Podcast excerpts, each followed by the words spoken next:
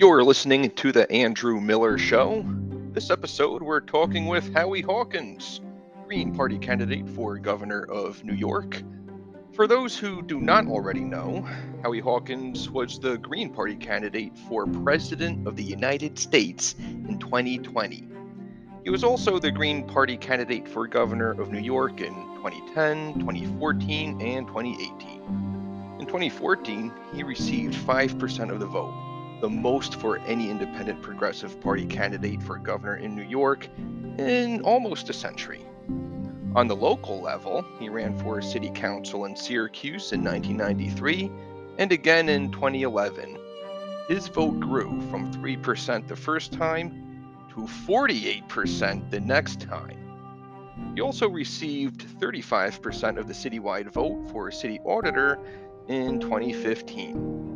Howie Hawkins has been an active organizer in movements for civil rights, peace, labor, the environment, and independent progressive politics since 1967. He's been at this for a while now.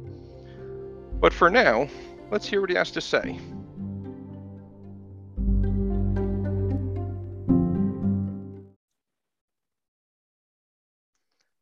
Hello, Howie Hawkins. Thanks for joining us. How are you doing today? Doing great. Thanks for having me. Oh, yeah, definitely. Glad to hear that. So, running for governor of New York, and I'm glad to have a candidate running for governor of New York on this program because back in March, I came across a clear example of why we do need more than two options. I mean, I, there's a million examples why throughout the years uh, regarding any state, basically. But back in March, I came across some news that Governor Hochul proposed a budget for the state that would cut children and family services funding by $800 million. And then just a couple days later, I'm seeing all I'm, from all kinds of news sources, I'm reading about New York taxpayers will pay $850 million for Buffalo Bills' new stadium. So putting those right next to each other, that's not a good look. And we all know that if this was happening under a Republican governor, we already know who who would be doing all the finger wagging and voter shaming, saying, "Hey, this is why they need to get voted out, and the only way to vote them out is to vote Democrat." But as you see, Democrat doing the same type of thing from that particular crowd. Of course, you hear crickets. So, uh, what do you make of that? Well, what we've got is a Democrat who's a neoliberal corporate centrist, Kathy Hochul, and the Republicans are, you know, competing for the Trump vote, and you know, are extreme. Oh yeah. So you know, they Hochul wants to give a billion to the Buffalo Bills billionaire owner, and cut these benefits for low-income people. And we've got a serious poverty problem, particularly upstate. Oh, yeah. My city of Syracuse ranks number one in the country according to US Census data Ooh. in child poverty and family poverty. Buffalo is second in child poverty, third in family poverty. I'm sorry, Rochester is second in child poverty and third in family poverty. Buffalo is sixth in the nation in both child poverty and family poverty. But there's no anti-poverty program in the state budget. Instead, it's not just a billion for the Buffalo billionaire who got his money in fracking. It's uh, $10 billion in tax credits to uh, chip manufacturers, computer chip manufacturers that may locate in New York. So a lot of corporate welfare, but not much uh, social welfare for the people.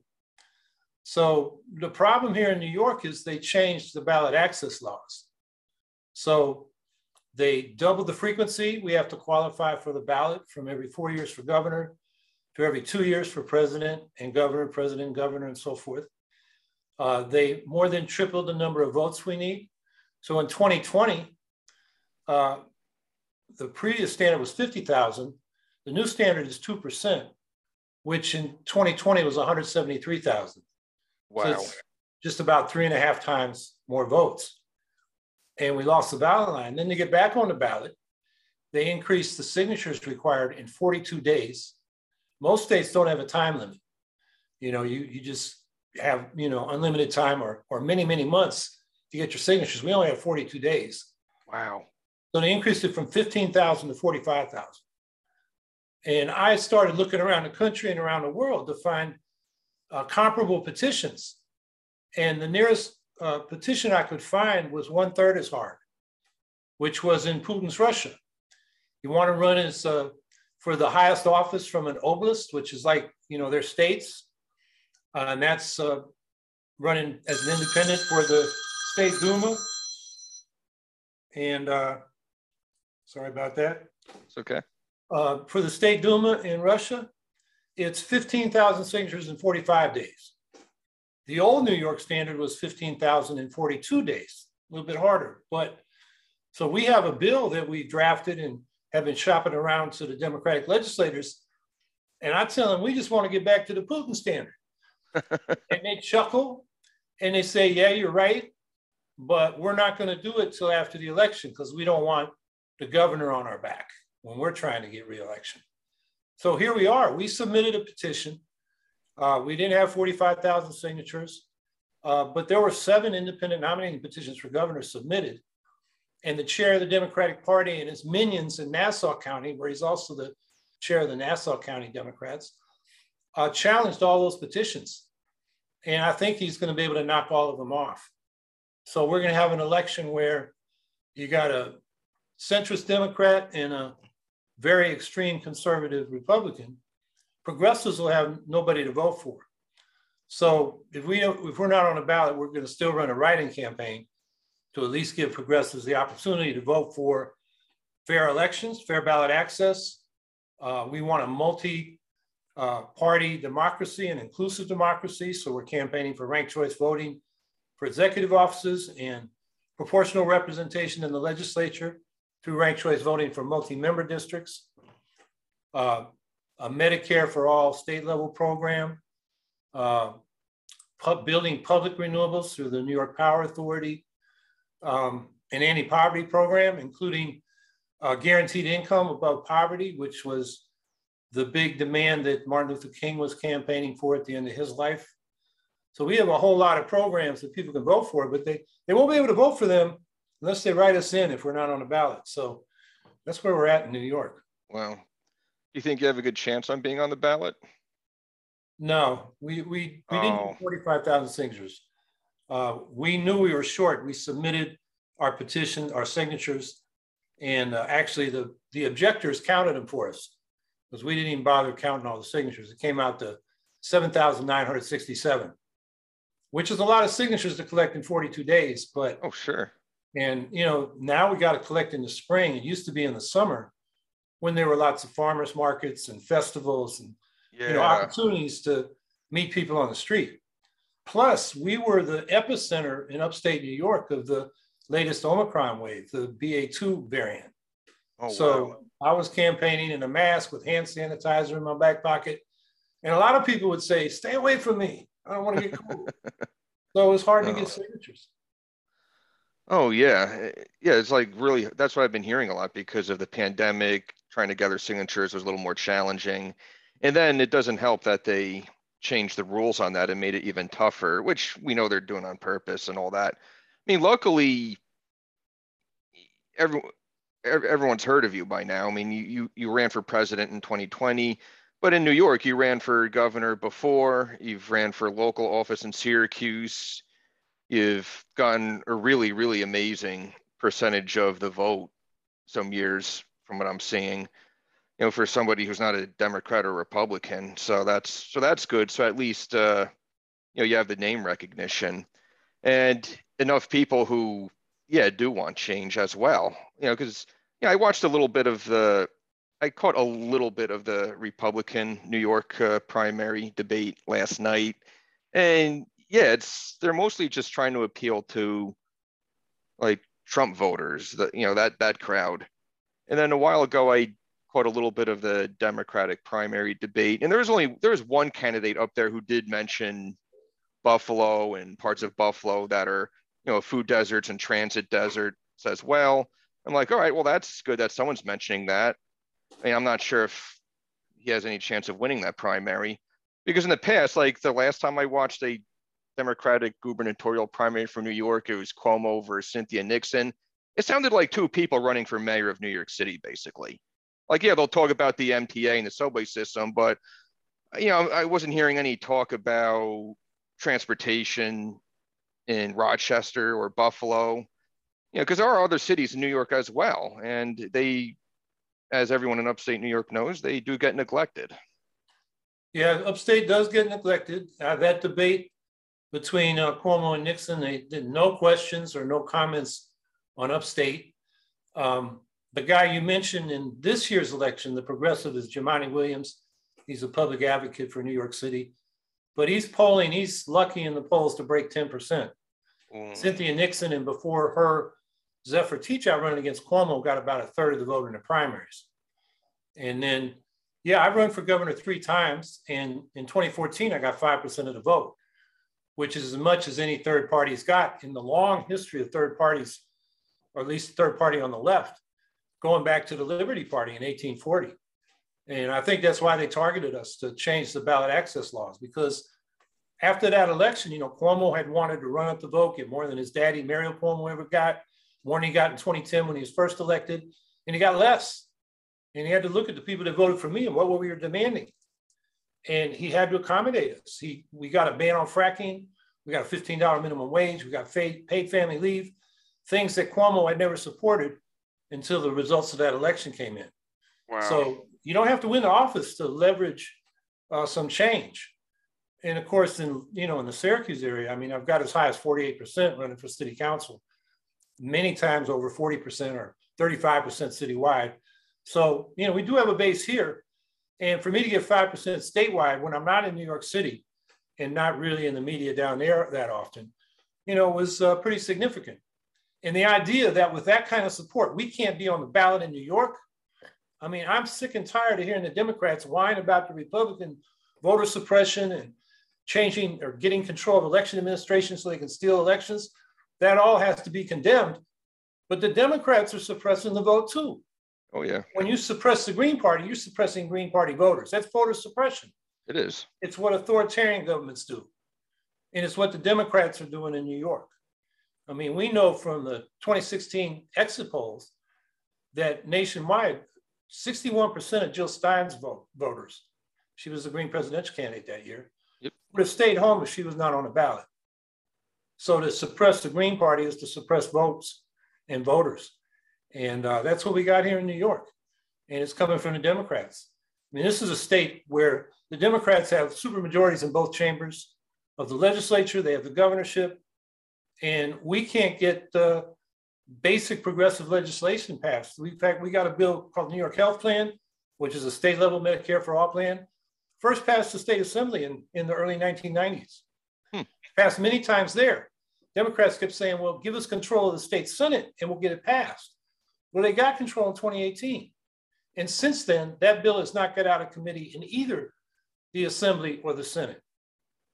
And we know that the insurance companies are pouring money into the Democratic Party coffers. Oh, yeah. So, you know, that's why we need a Green Party. So to, you know, push that through. And we need to start electing Greens, not just uh, leveraging the votes we get to put pressure on the people down there. You know, we, we need a real change or else, you know, we're gonna have high poverty upstate. Um, you know, there's the climate action plan. You know, they passed one that was weaker than the one we were advocating in 2018. And that was in 2019, they passed it. And then uh, it hasn't been implemented, it hasn't been funded they're still studying what they call a scoping plan, basically a plan. And uh, meanwhile, planet's burning up. Oh, wow. Yeah, and it's a shame that how they're doing that in New York State make it even tougher for third parties because I went to college in New York State. I went to SUNY Brockport. This was the early 2000s. And that's where I woke up to third parties even more I mean, yeah, Democrats, Republicans were still by far dominant like everywhere else. But when registering the vote on the form, register for a party, it actually had options to check, and Green Party was one of them. You know, so it was a thing. And I remember voting in the 2002 gubernatorial election. Yeah, each party had its own line too. Like it said Republican Party, Democrat Party, Green Party, Libertarian Party, each ha- having their own party logo next to it too. Because where I where I'm from and where I live now, New Jersey, it's Democrat, Republican, and all the rest. It says nomination by petition, and then it'll say like the name of their party or their slogan underneath the candidate's name. So it, I just had that sense of like, wow, like yeah, the there are other parties, and it just added more like legitimacy to it. And then also speaking of the 2002 election, uh, there was an independent, or he was in the Independence Party. I think that's the line he was on. Uh, Tom Golisano. I think he was more of a, of a moderate or centrist, if I'm remembering correctly.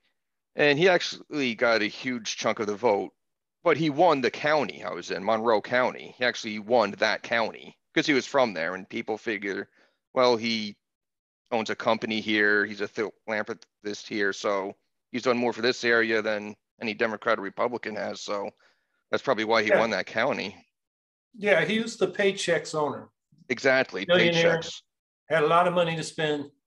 As I remember in that election, he, he wanted to spend more money, but he ran out of billboards and advertising time on TV. I mean, he had the most money. Um, but he was pretty conservative, particularly when it came to poverty issues. Yeah. One of those guys saying, if people are poor, it's their own damn fault. Oh yeah. Uh, pretty, pretty cold hearted, despite the philanthropy, uh, not much for public policy to help people, you know, get a leg up. Yeah. Yeah, I voted for Stanley or what Aronowitz, whatever, however you pronounce it. He was the Yeah. Green Party candidate then. Stanley Aronowitz, right? Yep, that's right. Yeah, but it just shows that like, yeah, I mean, independent candidates, third party candidates, it just seemed to have like a stronger presence. And that's what really got me even interested even more. Like, yeah, there are other choices. It's just a matter of more people voting for them. So it did hurt me to hear what New York State did recently with making it tougher. Yeah, it's also a matter of changing uh, the single member district winner take all system because that sets up the vote splitting lesser evil problem or, or spoiler problem. Um, so a lot of people, particularly in the Trump era, you know, the state party enrollment is two to one Democrat over Republican. But a lot of Democrats feel they got to vote for the Democrats, even if they like the Green program better, because they got to oppose the Trump Republicans, even though they have no chance of winning in statewide elections. Um, so what we need is for those statewide offices, ranked choice voting. So if you like the Greens most, you can rank them first. You rank the Democrats second and not worry about helping a Trumpy Republican. And in the legislature, we should have multi-member districts and ranked choice voting among those candidates. So uh, you get proportional representation. So if the Green candidates have 20% support in that multi-member district, they get a fifth of the seats, you know, 20% of the seats. That way, everybody's included. What we have now, the winner take all single member district system is very exclusionary. Whoever gets the plurality in that district gets all the representation.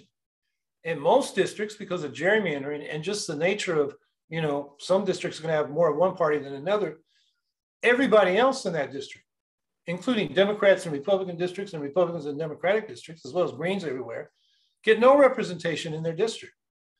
And so that's what we really got to change. We can change that, I think, you know, 20% is the floor for the Green Party. Because we know from public opinion polling that the things we advocate, like single payer health care and much stronger climate action and taxing the rich and so forth, are very popular and uh, more popular than what we're getting from the Democrats, let alone the Republicans.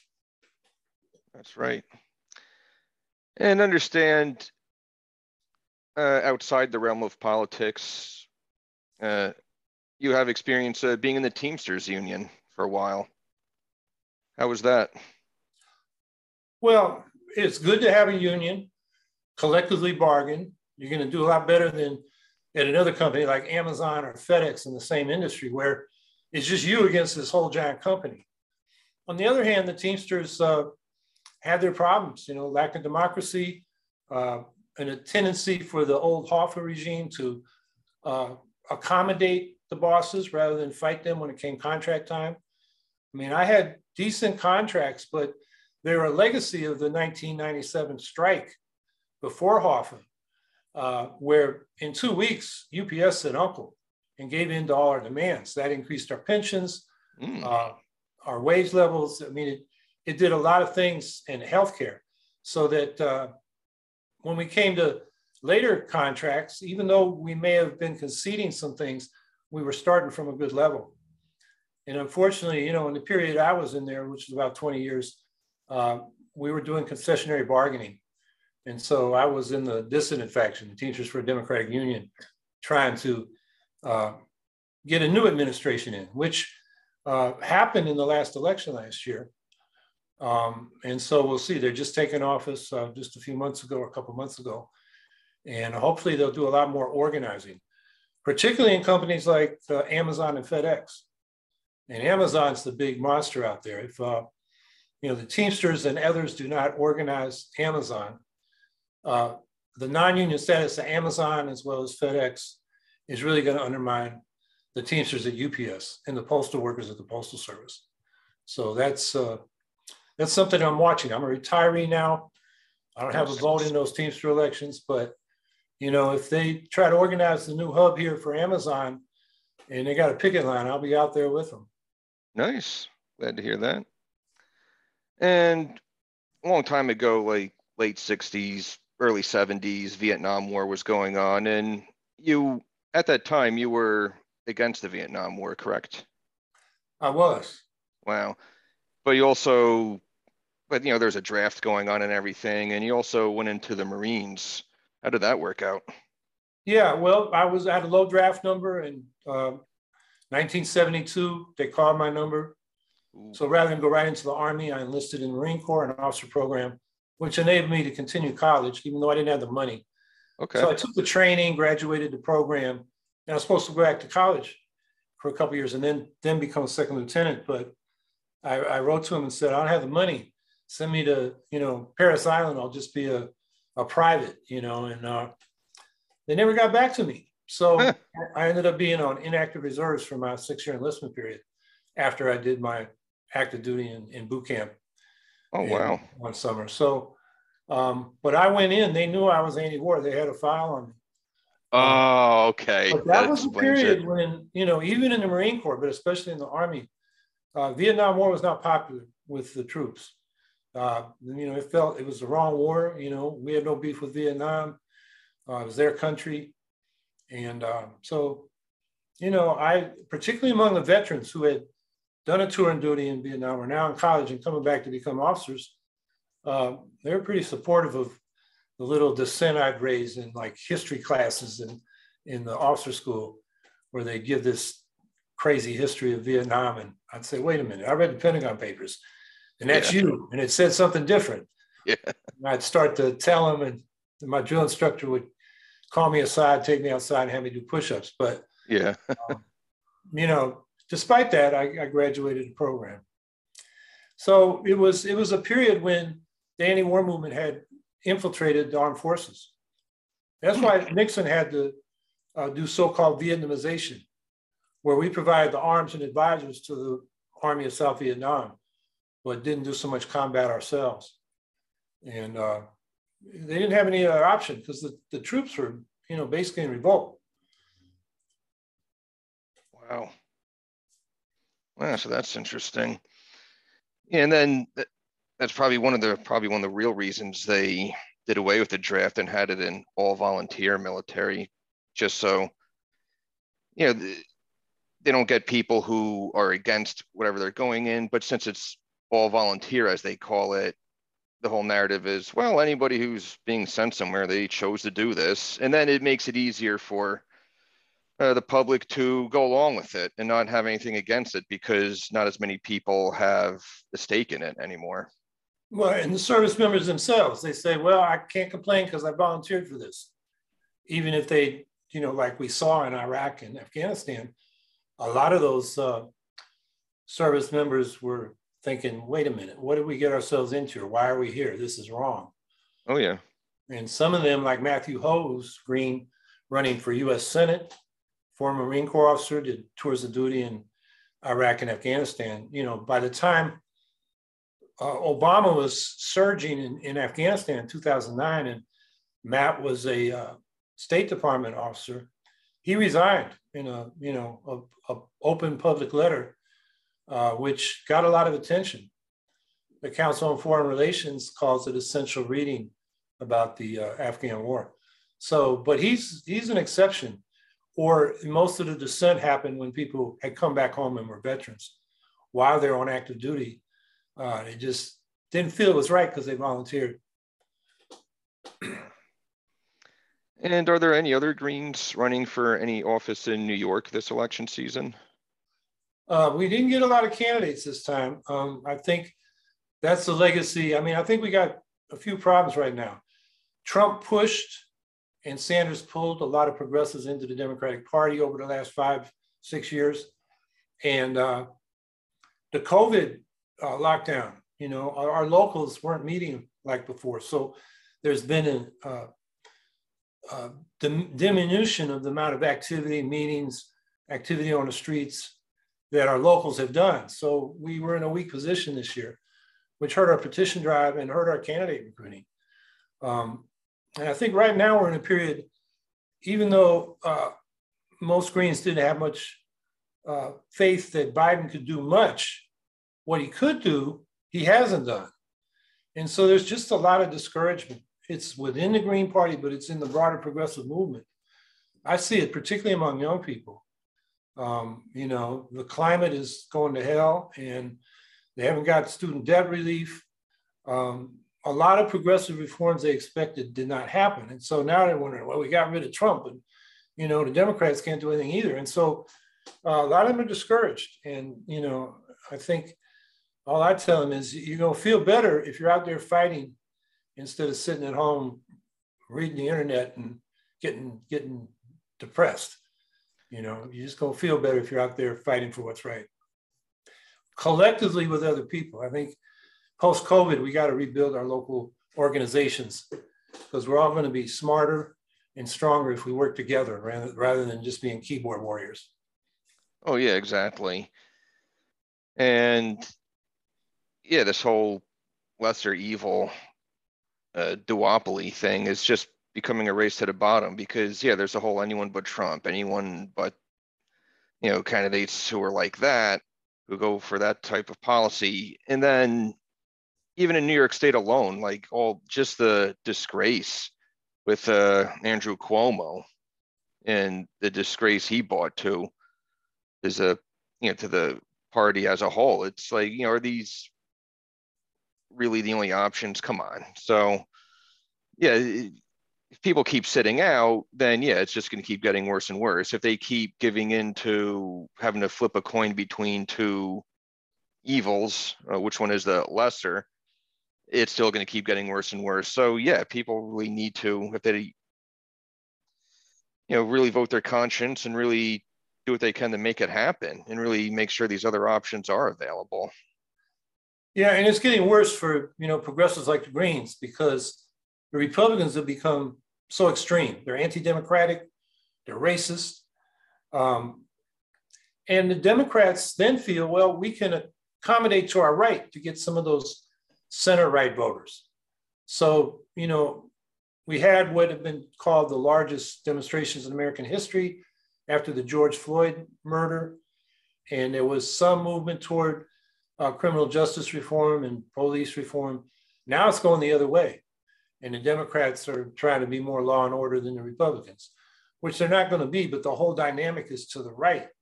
Oh, yeah. Because the Republicans are extreme, a lot of progressives feel they got to vote for the Democrats to stop the Republicans. So it's even worse. It's not Tweedledee, Tweedledum. It's it's you know fascism versus corporate neoliberalism. When people say, "Well, corporate neoliberalism is a fascism," so we'll vote for that to stop the fascism, which makes it hard for those of us on the left, you know, to get a hearing and get votes. That's why I've emphasized we need to push for ranked choice voting and proportional representation uh, to change that dynamic so people can vote for what they really want and not worry that it's going to help what they really don't want. Exactly. And I've been hearing a lot about ranked choice voting when interviewing other candidates. I did a whole episode on ranked choice voting as well. And I know New York City had ranked choice voting for their primary, but what about the but general elections is where it needs to happen? Yeah, well, that's part of the inclusive democracy reforms that we're pushing for. You know, that was done by the Democratic Party.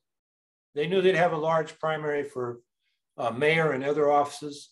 And ranked choice voting is a good way to sort that out. Um, but they didn't want to have it in the general election because it would give the, you know, parties like the Greens a, a level playing field. So people wow. could vote for what they really want. So they limited it to their own primary, um, which is, you know, that's what you do when you have a one party government. That's what New York is. I mean, the Republicans are there for show to give the illusion of choice. Yeah. The Democrats running from top to bottom, and particularly in New York City. I think they have something like 50 uh, city councilors and only three are Republicans. So, you know, it's a one party city. Wow. Yeah. And I know in the past, like when I lived in New York State, there there was a I did see a Republican get elected to a third term as governor, was Pataki. And now is three terms the most amount of terms a governor could have in New York State, or is there just unlimited terms? Yeah, there are no term limits in New York for governor. Wow. Do you think there should be or no? I do. I think two terms, uh, like we have for president, is a good number for chief executive officers and executive officers generally. Um, and I think we ought to have term limits for legislators, you know, maybe something like 12 years, you know, six two year terms. Um, you don't want to have those too short because you want legislators with experience who can handle all the lobbyists who swarm, you know, Albany and Washington. And, uh, you know, if you're just all rookie legislators or you know, legislators without much experience, you're going to get overwhelmed by the lobbyists. Oh yeah, information and you know, full-time paid people more than you got uh, working on their issues. So you want some experience, but you don't want them entrenched there for life, where they begin to take their constituents for granted. And uh, given the nature of one party, most districts are one-party districts. One or the other major party has the majority. So we don't have competitive elections. You know, nationwide, the political scientists say 95% of state legislative districts are uncompetitive, and 90% of House of Representative districts are uncompetitive. So, you know, why bother to vote? You know who's going to win. And I think that's a big reason why we have low turnout in elections because people say, well, we know who's going to win. They don't need me to vote. Whether I vote for them or against them, it's, you know, I can vote and vote and vote, and I'm still going to have the same person representing me. So why bother? That's what we get with single member district winner take all elections. And it's something we really got to change if we want a, a real democracy where, you know, ideas get debated and people can vote for who they really want. Yeah, because the current, the state I live in, New Jersey, I mean, the state uh, legislative districts are gerrymandered as well, you know, slightly in favor of Democrats. And there's one state senator for each, but for the General Assembly, there's two members of General Assembly to each. So yeah, at least there's more, at least in that regard, there's more than one person representing in the assembly. But again, it's always, but it's so gerrymandered that it, it ends up being this, both yeah, of them from the same party anyway. It's the top two vote getters. So if you're in a Democratic district, they're going to be Democrats. If you're in a Republican district, it's going to be Republican. Yeah. So if you have, you know, winner take all elections in multi-member districts, it doesn't change anything. No. You have proportional representation so that each party gets representation in proportion to the vote it gets. And then, then you know, everybody, the debate continues after the election in the legislature. And you'll have more than two parties. And you're going to have a much more constructive dynamic because in a two-party system, it pays to go negative. Because if you can, you know, attack your opponent, you may have mud on your hands, but you got mud all over them. And but in a three or four or five party system, you got to build different coalitions around different issues. So you don't want to burn bridges by going too negative on everybody. And if you do go negative, then you're going to go down because people don't like negativity. They want positive results. So a multi-party democracy is going to get a lot more done than what we got now with the gridlock we've got. We got gridlock like in Washington, and then we get steamrolling in states like New York, which the Democrats dominate. Exactly. So before we close out, is there anything you want to plug or promote or any way that uh, people could help your campaign or learn more about it? Well, the uh, website for our gubernatorial campaign is hawkinsmattera.org. Mattera spelled M-A-T-T-E-R-A. Uh, the presidential campaign website still up, howiehawkins.us. And I guess the thing we haven't talked about, it's not something, you know, that a gubernatorial candidate talks much about, but it's something we got to talk about is the growing militarism uh, in this country. The military budget keeps growing. We're modernizing our nuclear weapons. We're engaged in wars all over the world. I mean, Turkey's about to invade the Kurds uh, in Rojava. Um, and that looks like the US is going to greenlight that, which is another aggressive war like the Russians invading Ukraine, because that's the price of getting Finland and Sweden into NATO, because otherwise mm. uh, Turkey's going to veto that because they consider the Kurds to be terrorists. And wow. the Kurds, of course, are the largest uh, ethnic group, nation in the world without, you know, a state where they're not, per, you know, persecuted. They're, they're spread across four states, Turkey, uh, Syria, Iraq, and Iran. And then, you know, in, in uh, the Ukraine, um, you know, the U.S. is not clear on its objectives. I mean, Biden has said, uh, you know, the goal is to help uh, Ukraine defend itself from an aggressive war by Russia. But then he expands that, and, and other administration spokespeople and people in the national security establishments say it's a proxy war with Russia. We want to weaken Russia, mm. which is a different objective. And it's not going to help the Ukrainians defend themselves. So we've got to, you know, protest that expansion of what it's about. I mean, I'm for sending arms to the Ukrainians so they can defend themselves, but I'm not for using them in a proxy war with Russia. That's no. wrong. So there's there's a whole lot of things around uh, foreign and military policy that are not debated in Congress and uh, in our country. It's kind of off the radar. And that's so important and, and why we need, you know, the Green Party to challenge this bloated, you know, military budget with all the waste, fraud, and abuse in it. And, you know, the threats to peace all over the world that it, it, it encompasses because, you know, we're, we got our military on over 800 foreign military bases. We're in, intervening in all kinds of, you know, civil conflicts with military uh, answers to things that are often requiring political and humanitarian solutions. So that's a whole area where, uh, you know, why we need a Green Party exactly. to give an alternative perspective on that. Exactly.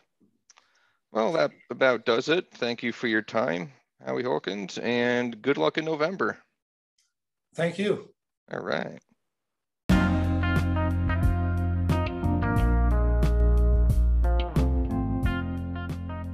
Again, the campaign site is hawkinsmattera.org. That's H A W K I N S M A T T E R A dot org. Be sure to sign petitions of candidates you like running in your area to be on the ballot if they haven't achieved the signature requirement yet. It's important to have more than just two choices. Find more Green Party candidates running in this year's general election, visit gp.org. If interested in finding candidates from the Libertarian Party in this year's election, you can find them at lp.org. Or for any other parties or independents running in your area, keep your eyes and ears peeled. There are sites like Ballotpedia and Vote 411 that can sometimes be helpful. To hear more episodes of The Andrew Miller Show, future or previous, find The Andrew Miller Show on Spotify, Apple Podcasts, Google Podcasts, and other platforms such as Radio Public, Pocket Casts, and Overcast. You can also follow The Andrew Miller Show on Facebook. Remember, let's move forward together, and for now, peace out.